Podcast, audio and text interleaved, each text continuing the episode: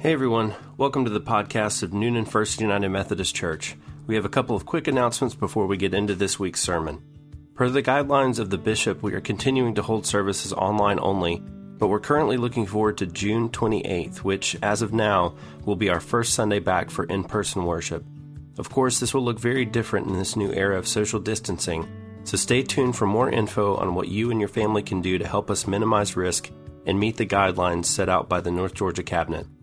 As a reminder, you can stay in touch and get all the news you need at our website, newnanfumc.org, and make sure to follow us on Instagram and Facebook.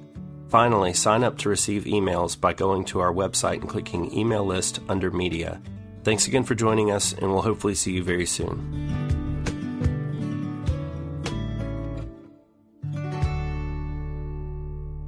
Good morning. Today's scripture lesson is found in the Gospel of John, chapter 14, verses 1 through 7, 15 through 17, and 25 through 27. Do not let your hearts be troubled. Believe in God.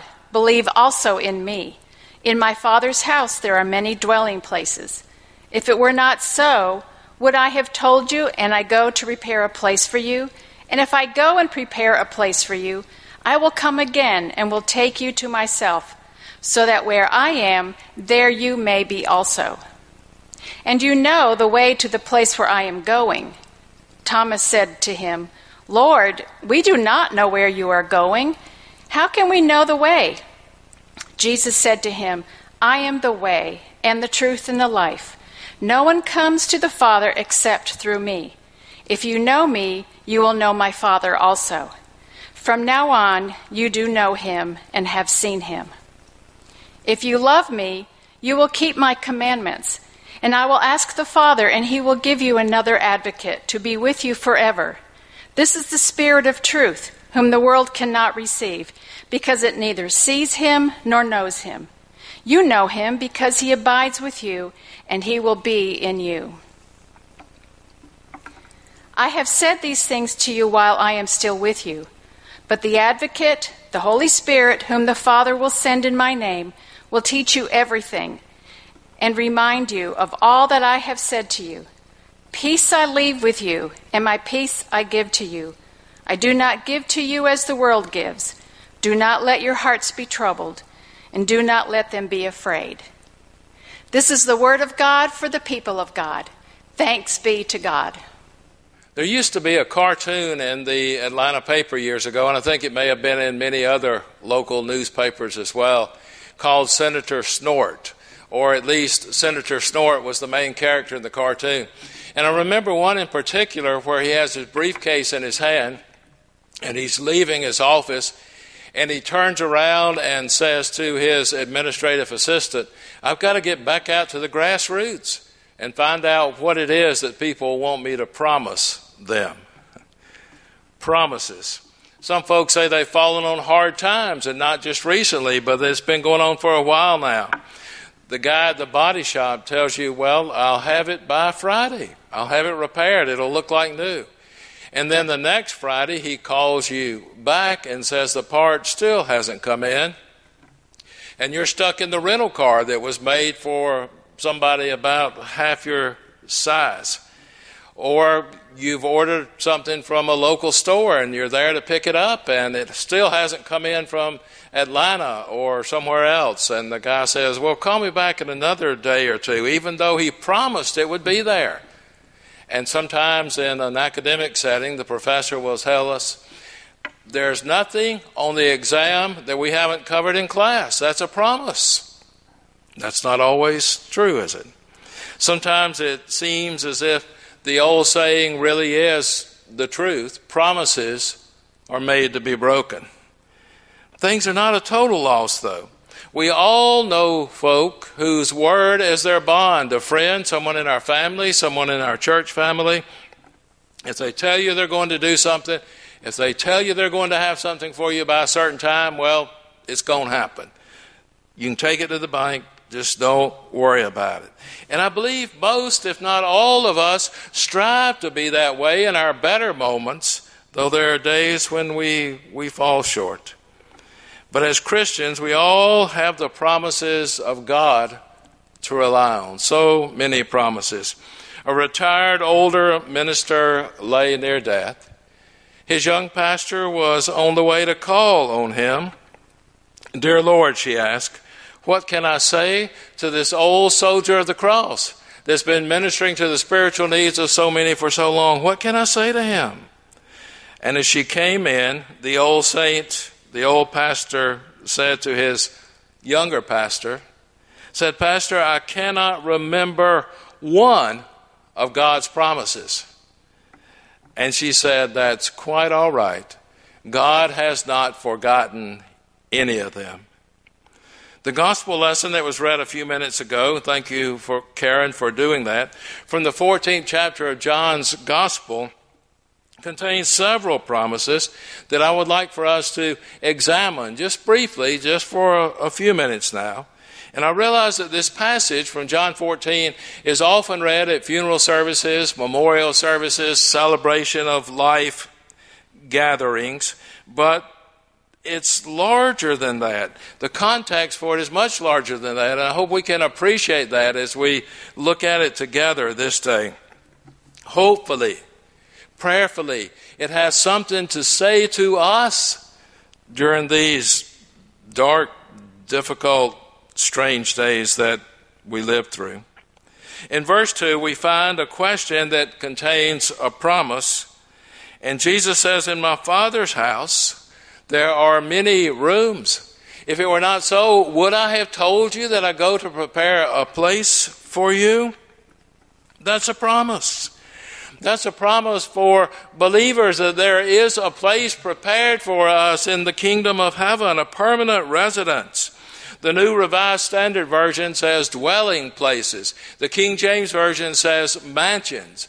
And whether it's a single wide trailer or a mansion, some real estate is made valuable simply by its location. A rancher was driving a, a visitor from the east, from the east coast, a city slicker kind of visitor, across his ranch in western Texas, and it was blistering hot and suddenly a gaudy looking bird just ran across the road in front of their vehicle. And the guy from the, the city was really interested and he inquired about it. What kind of bird is that? And the rancher said, It's a bird of paradise. The next mile was driven in silence, which was suddenly broken by the visitor from the city who said, Long way from home, isn't it? Heaven is sometimes called paradise. And we all have a place there. Most of us are not real anxious to move from where we are until that place in heaven, but sometimes we feel like we're a long way from home. We need to know it'll be there. Jesus promised. A second promise in verse 3 When I go and prepare a place for you, I will come again and take you to myself, that where I am you may be also. That's a promise. And then there's that age old question that folks have wondered about and, and asked me about, and, and you talk about it is where's heaven? Where is it?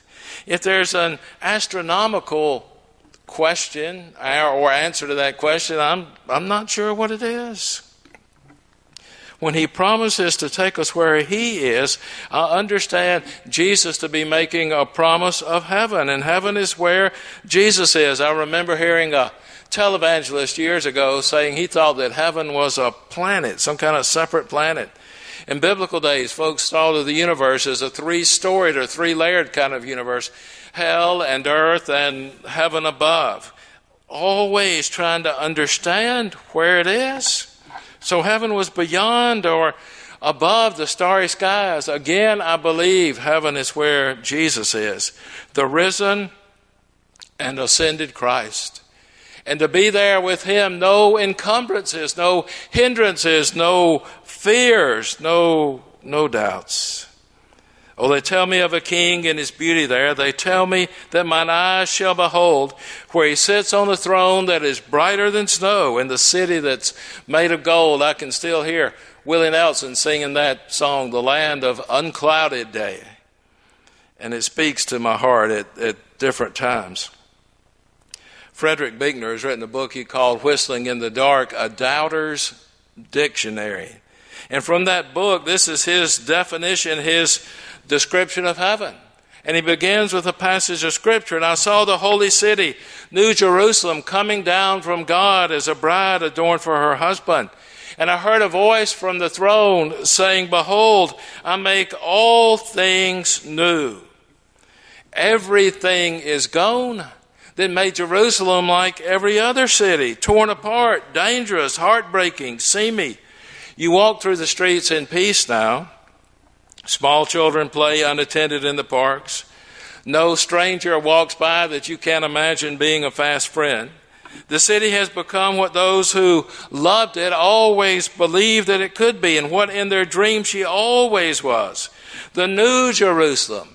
And that seems to be the secret of heaven. The new Chicago or Leningrad or Hiroshima or Beirut. The new bus driver or hot dog guy or seamstress or hairdresser. The new you, the new me, the new everybody. He says it was always buried there like treasure in all of us the best we had in us to become. And there were times you could almost see it. Even the least likely face that you can imagine asleep bore traces of it. Even the bombed out city after nightfall with the public square in shambles and moonlight glazing the broken pavement. To speak of heavenly music or a heavenly day isn't always to gush, but sometimes to catch a glimpse of something. Death shall be no more. Neither shall there be mourning, nor crying, nor pain any more. The book of Revelation says, describing heaven by what's not there. You can catch a glimpse of that too in almost anybody's eyes if you choose the right moment to look in their eyes, even an animal's eyes. If the new is to be born, though the old has to die. It's the law of the place. For the best to happen, the worst must stop happening. The worst we are, the worst we do. But maybe it isn't as difficult as it sounds. It was a hardened criminal within minutes of death, after all, who said, Only Jesus, remember me. And that turned out to be enough. This day you'll be with me in paradise was the answer that he just managed to hear. Heaven is where Jesus is. To be with Jesus is heaven. A third promise in verse 6 Jesus said to him, I am the way, the truth, and the life. No one comes to the Father but by me. That's a promise. Jesus doesn't just show us the way or tell us about the way. Jesus is the way. He doesn't just speak the truth, He is the truth. He doesn't just explain the meaning of life, He is life. And to know Him is to have life in all of its abundance, all of its fullness. The only way to the Father, according to John's Gospel, is through Jesus, and there are so many broad implications of that. Jesus went on to tell Thomas, If you have known me, you would have known the Father. And from now on, you know him and have seen him. Fourth promise, verses 16 and 17. And I will pray the Father, and he will give you another counselor to be with you forever even the Spirit of truth, whom the world cannot receive because it neither sees him nor knows him. You know him, for he dwells with you and will be in you. That's a promise. We don't have to face life in our own strength. I know I need to hear that right now. I hope you need to hear that as well. None of us are capable of that. The power of the counselor, the comforter, the Holy Spirit is with us and will always be with us. Even right now. But the wherewithal to live life with enthusiasm, to still live our lives with a, a passion and a joy. Let me talk a little bit more about the Holy Spirit from some writers that I've read, some, some thinking that I've done, and maybe we can expand our, our thoughts for just a moment. Like its counterparts in Hebrew and Greek, the Latin word spiritus or spiritus originally meant breath, as in expire, respiratory, and so on. And breath is what you have when you're alive and what you don't have when you're dead. That probably goes without saying, but we'll say it anyway. The spirit, breath, life, the aliveness, the power of our life. To speak of our spirit or our soul is to speak of that power or that force that is within you and within me. Here now, let's think about that a little bit more. That aliveness. When your spirit is unusually strong, the life in you and me is unusually alive. You can breathe it out into others' lives. And that's what it means to inspire, to breathe out the Spirit, the life that God gives us. Spirit is highly contagious. A word that we are so familiar with at the moment contagious. When people are very excited and very happy and very sad, you can catch it from them just as you can measles or or yawn when others start to yawn and we start to yawn. You can catch it from the things that they say and the things that they do and from what happens to the air in the room when they enter that room, the spirit, the life they bring. Groups can have spirits as well. Church gatherings or church scattered. Anybody can testify to that. If you've ever been caught up in the spirit of a football game and been there in person, or maybe a political rally, or maybe even a protest march in the street. Spirit can be good or bad, it can be healing or destructive. Spirit can be transmitted across great distances or time or space. For better or for worse, we can catch the spirit of someone who spoke and lived and died a long time ago, whose faces we've never seen, whose languages we cannot speak. God also has a spirit. God is spirit, says the Apostle John. You remember in John's Gospel the story of Jesus and the woman at the well? And he says to her, God is spirit. And those who worship God must worship in spirit and in truth. God is the power of life itself. God has breathed and continues to breathe life into the creation, inspires it.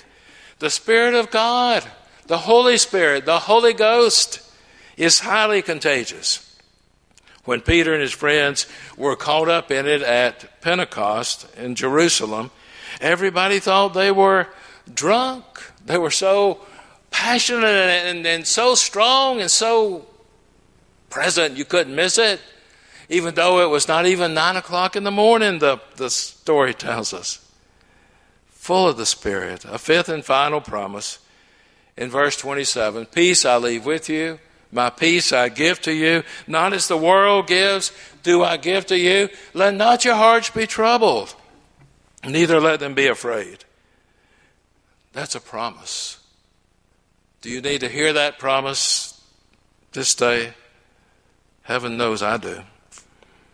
2 Peter chapter 3 verses 13 and 14 but in keeping with this promise we are looking forward to a new heaven and a new earth the home of righteousness. So then dear friends since you are looking forward to this make every effort to be found spotless blameless and at peace with him with our Christ and with our heavenly Father. At peace with him. That peace is a gift of God and I believe that it can be our peace in the midst of any conflict, in the midst of the everydayness of life. And as we're finding out for the first time, and even in the midst of pandemic and disease and destruction and death, folks are looking in a lot of places for this peace. I think back to that country song that I heard just a few days ago looking for love in all the wrong places, looking for love in too many faces. And right now we seem to be looking for peace in all the wrong places, and sometimes and in all the wrong faces. But there's only one place where it can be found. There is only one face, the face of the Prince of Peace, where our peace and hope and joy resides. The promises of God are faithful and true and we can count on them today and all the days of our life. That's a promise. Amen.